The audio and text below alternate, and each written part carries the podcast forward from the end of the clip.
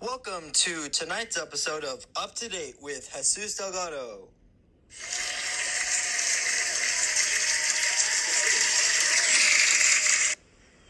Tonight, we'll be updating you on COVID 19. COVID 19, or coronavirus, is a disease that invades the body.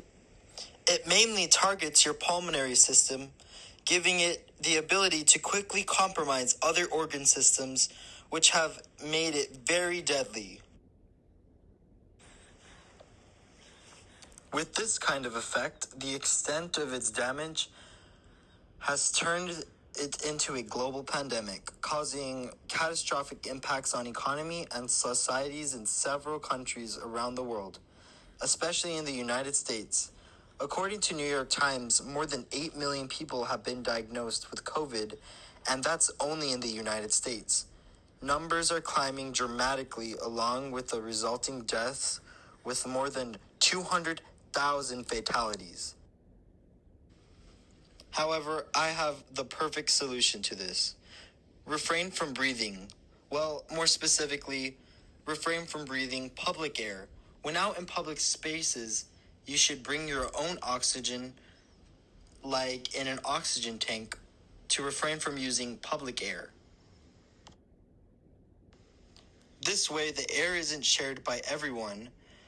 In addition to not breathing the same air, which is more than likely contaminated, the government could hand out oxygen tanks to those like essential workers and healthcare professionals. And for people who want them just to go out, have to purchase their own. The fact that oxygen tanks are expensive means that not everyone will be able to afford one, which means that less people would be going out. This secures the air that surrounds us and the amount of people risking contamination. Masks were helpful, but implementing their use is too challenging.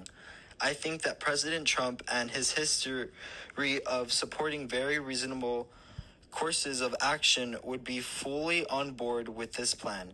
And sure, maybe the working of low sy- systemic classes might argue that this is a capitalistic and unfair for those who are less financial resources, but I think that this is a solution above all is increased with help from our every giving government and communities. Thank you and have a wonderful day.